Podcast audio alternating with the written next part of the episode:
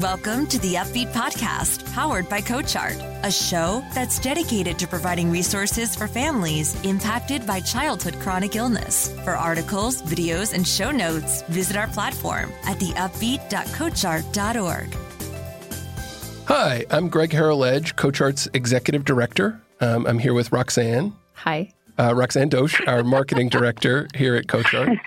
Um, and we're thrilled to be uh, here launching the Upbeat podcast, uh, a podcast for parents of kids impacted by chronic illness to learn social and emotional tips uh, for their journey.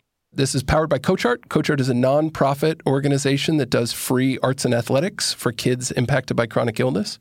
We're currently serving kids in LA, the Bay Area, and San Diego. And if you have more interest in the program, check out www.coachart.org. And we are thrilled to have an awesome guest with us today. Uh, we are joined by Erin Garcia, who is the co author of Tiger Livy uh, and an English teacher in Central California. Uh, thank you so much for joining us, Erin. Hi, thank you. It's exciting to be here. And so, Tiger Livy uh, is we think the the first of its kind of a uh, children's book, and one that, of course, is of really great interest to CoachArt and, and our mission. Um, can you describe a little bit about uh, what the book is and, and what your intentions with it were? Yeah, definitely. So Tiger Livy was inspired by my niece who was um, diagnosed with a very rare autoimmune disease that um, attacks the muscles in the body. So you know, obviously a lot of your people who you work with have chronic illness. And so Livy's life is not unlike a lot of your, the kids who are, who work with CoachArt because she had her health one day and almost overnight it was stripped from her with this autoimmune disease that just sort of flared up seemingly out of nowhere. Um, and as I watched Livy go through this process, understanding what this means, you know, she was five years old when she was diagnosed had um, really interesting observations, um, both because, you know, I'm a mom to kids who are about her age. Um, I grew up with an older brother who was had some pretty severe um, physical um, issues that required a lot of hospitalization throughout his whole life. So I've been in and out of children's hospitals all throughout my upbringing.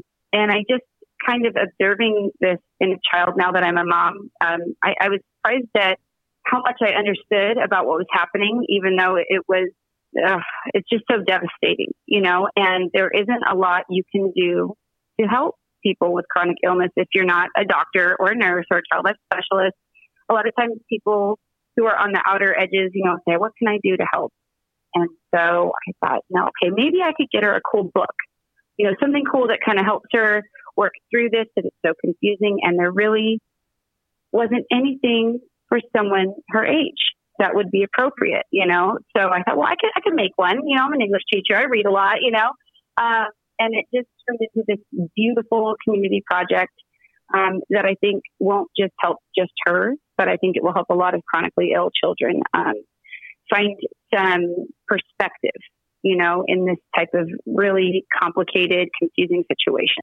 And so, you know, because I couldn't do the day to day things that would really be helpful. Um, like logistically, it would have been impossible. I said, okay, I'm going to help them fundraise, but I, you know, I work full time. I've got two small kids. I live four hours away. I can't, I can't be doing bake sales and stuff. So this book was, was my way to help out and to help them with their fundraising endeavors. You know, it just was published last month, but I think we're well on our way to making it something that is, that is helpful for children, um, even if they're not chronically ill, to like learn empathy. And it's it's been very profoundly helpful for kids in hospital situations. Um, already, we've heard back from families who got it, and they're just like, uh, it just helps us have the conversation. You know, Livy was in kindergarten when this happened, and you know, for her, the the medicine that she took um, and the steroids that she was on, it it totally changed um, her appearance. And so, a lot of her friends who she'd done daycare with and, you know, T-ball with and things like that. She doesn't look like Livy. You know, she looked like a different person. And so they treated her like a different person and kind of with reservation because she was weird. You know, she had facial hair from the steroids she was taking and she was 20 pounds heavier and she was only 40 inches tall. You know what I mean? That's a lot of weight gain. Mm-hmm. And her face was kind of discolored. And it was heartbreaking. And so my sister in law told me this one time where she went to a birthday party with a really good friend, and there were about 15 kids in the class at this party. And she had stopped going to school in April because it was so severe. Like she was bedridden, basically. Um, but she looked really different. And so she's going to go see her friends, and she's so excited to go. She's been away from everyone for months. And they looked at her like she was like an alien. You know what I mean? And mm-hmm. they acted like they didn't know her. Kids wouldn't approach her. Mm-hmm. Like maybe I wonder if they were worried they were going to catch it or something. And it was just heartbreaking. And so she left the party devastated. She couldn't stay the whole time. She she was just a mess. So what Livy's mom did was two weeks before school started, you know, she still is going to look different, you know, when she was going into first grade, and her mom didn't want her to have to go through something like that again she just kind of took it upon herself to, to inform and educate. And and she had to deal with some uncomfortable situations. And i think that that would be a, something that she told me like she wanted me to convey is like yeah it is awkward sometimes. And you know she was shocked too because she goes you know i sometimes like i would have the i realized like my own judgmental thoughts when i would see people in the shopping you know like while i was out shopping or you know at the grocery store and and realizing like a lot of times i don't really know exactly what i'm looking at. And she mm. only you know, you can only really have that realization when it, when it happens to you, when you're like, oh, you know, some people are very cruel. And so she really, um, she really wanted to, to own that and to help prevent that for her daughter. You know, she, that was another way that she helped protect her daughter from, you know, it's hard. It's hard to be a kid, but then you add this element on top of it all and it's just, it's brutal, you know? Yeah, absolutely. So when you looked out at the books that were available and found that there wasn't mm-hmm. anything mm-hmm. that was addressing this topic, having um, had the the experience with Livy, you knew there were so many different types of social and emotional issues that go along with this that you mm-hmm. could address in a book like this. How did you decide yeah. on the sort of narrative arc that you chose? Sort of what elements you wanted to bring into the book and into the story? What I really wanted this book to focus on is okay, things aren't normal. Things aren't the same, and you didn't do anything to deserve this. Where do we go from here? You know, how do we heal? Even adults have chronic illness, they can feel really helpless, you know? And I wanted to make a book that gave power to the child. You know, some power, some control, some ownership. Well, what do kids have? They don't have money. You know, they don't have a lot of life experience, but they do have tremendous imagination right? Um, they have a mindset that they can control, and they're the only ones who can control it because they're the only ones who have to go through this. And if they don't have the right mindset, if they have the approach that they don't, they aren't a player in healing themselves, they're beholden to whatever the powers that be do. And um, I don't know about your experience in hospitals, but doctors are human too, and they make mistakes, and they make a lot of mistakes. And some of this stuff in treating these things are it's your best educated guess I'm exposed to a lot of scientific research about how, how your mindset affects everything in your world. And if you don't find ways to um, have an empowered mindset, you, you are always a victim. And I could see at some point, you know, Livy struggling with that. She felt like a victim. You know, she is so outgoing. She's so social. She's so athletic. She is so artistic. And this disease that she had, it actually your muscles start breaking down. Your body kind of starts attacking your muscles because it thinks it's like an invader. Okay. And so at one point, she like couldn't even swallow food. Thankfully, she, they treated it, you know, but it, it just, so the way she got diagnosed was she had a rash on her face and then she, um, she could barely like crawl up the stairs and get into bed. And like a couple days before, you know, she could do it all right, you know. So they took her in and um, their pediatrician initially thought it was maybe like something like leukemia. He, he knew it was serious, and so he sent him down to Children's Hospital Los Angeles. That's their closest children's hospital.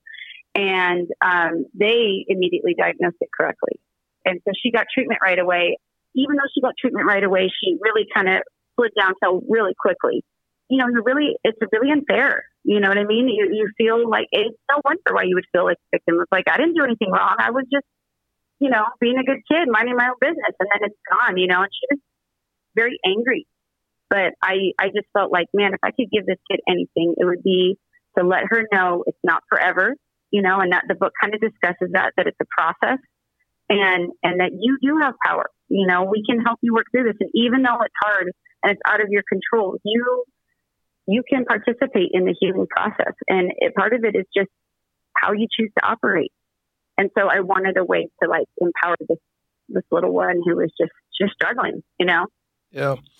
And I think your book does such a phenomenal job of that. And it's something that, that we experience all the time with CoachArt kids. And another thing that, that the book touches on that I wanted to ask you about is that connection between kids who are going through something like this. How much of that was mm-hmm. part of Livy's experience, or even since you know continues to be uh, today since you've written the book? Is that something that that played a very important role for her? Yeah, definitely. Well, I think um, one thing that really changed her whole outlook um, and really gave a lot of hope to her parents was um, they went to the national JM conference. And at this conference, the parents get to connect and the kids connect with other JM kids.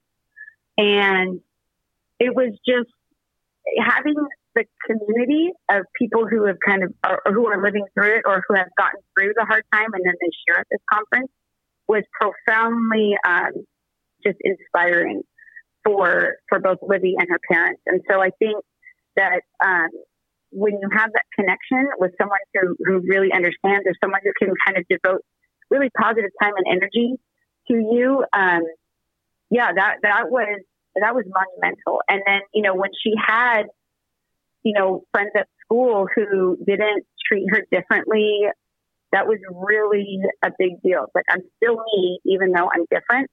When you have that kind of community, um, both within you know the chronically ill community, but also in the general public, it's so empowering.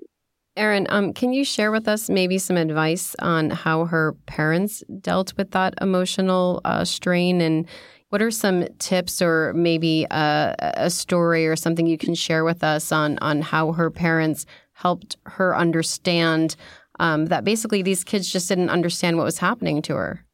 The first thing is definitely taking the time to educate people is really exhausting, right? Mm. You know, because you're like, most of the time when people are not compassionate, it's really out of ignorance, right? So one thing I just invite kids over was she did go into the classroom at the very beginning of the year and, you know, she's a teacher and she just explained like the in really basic terms, here's what's actually medically happening to her. Here's what the effects are from the medication she's taking. And then here's what we need from you. And she just was very clear with the children about that. And I think that the teacher also sent home a note to the parents. So like maybe you can engage in the conversation.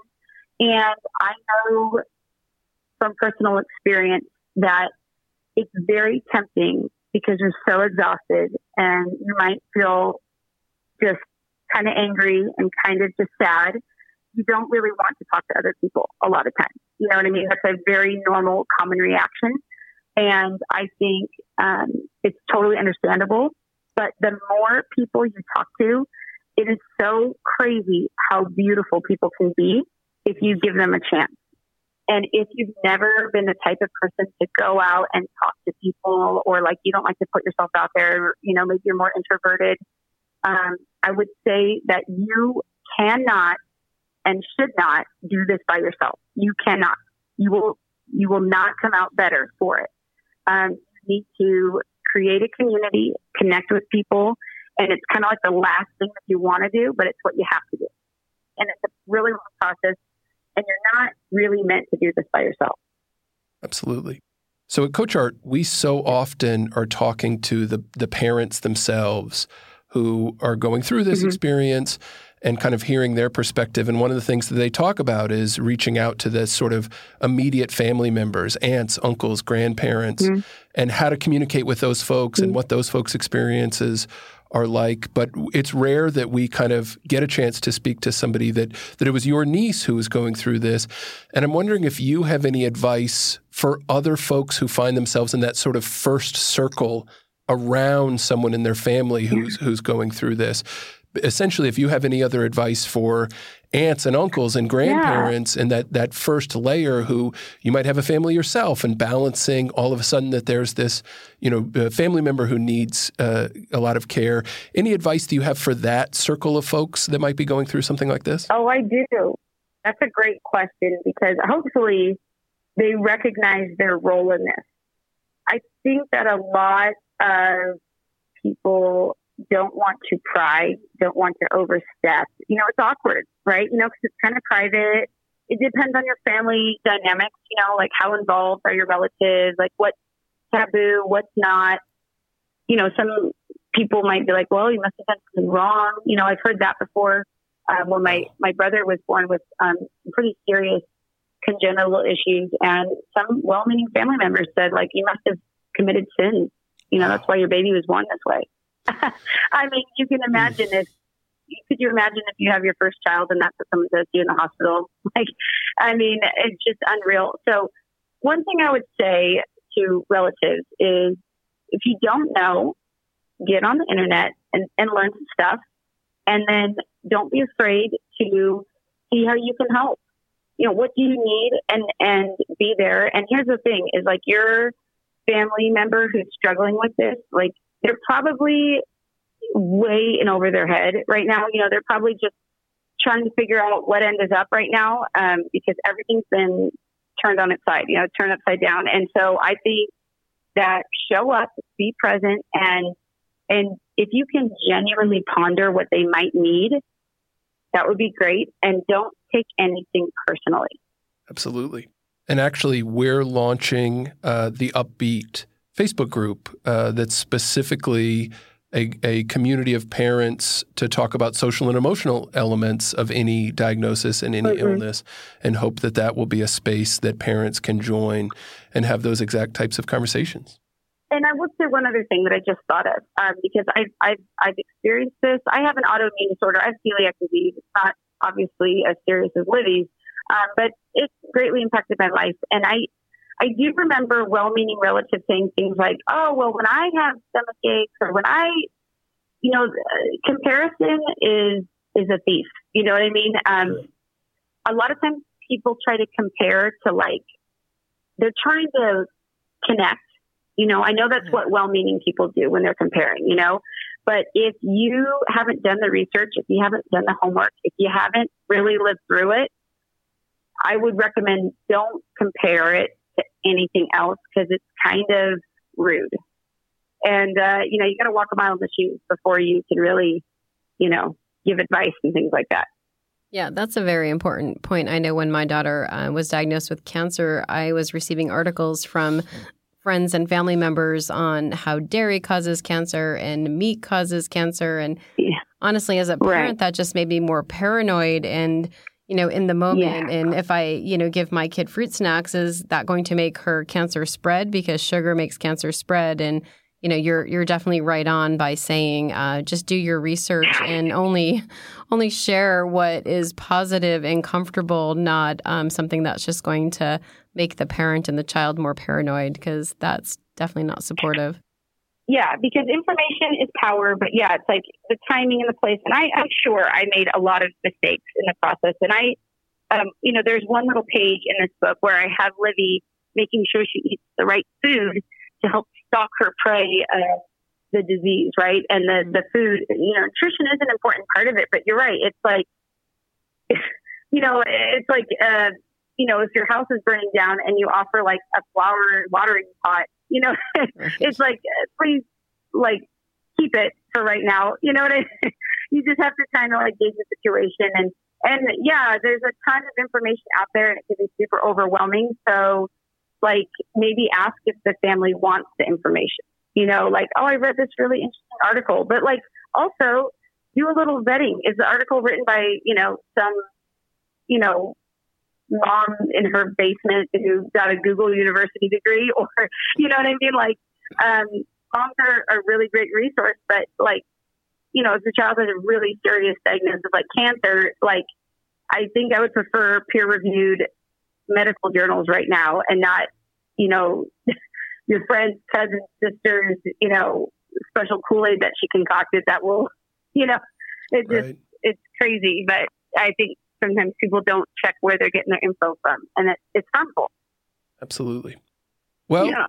we have been joined today by Erin Garcia, co author of Tiger Livy. So, for any parent impacted by chronic illness or uh, the parent of any child, uh, you can find Tiger Livy on Amazon or at any major book retailer. Uh, we highly recommend it. And you're just serving such a great cause and, and helping these families that, uh, that, on behalf of all the families that we serve, uh, thank you so much for writing it. Oh, thank you. Thank you very much. That means a lot to me. And thank you for having me. I really appreciate all the work you do. Thank you. Thanks, Erin. It was really great talking to you again. And just want to add one one note um, that 100% of the proceeds of this book go to uh, the Cure JM Foundation.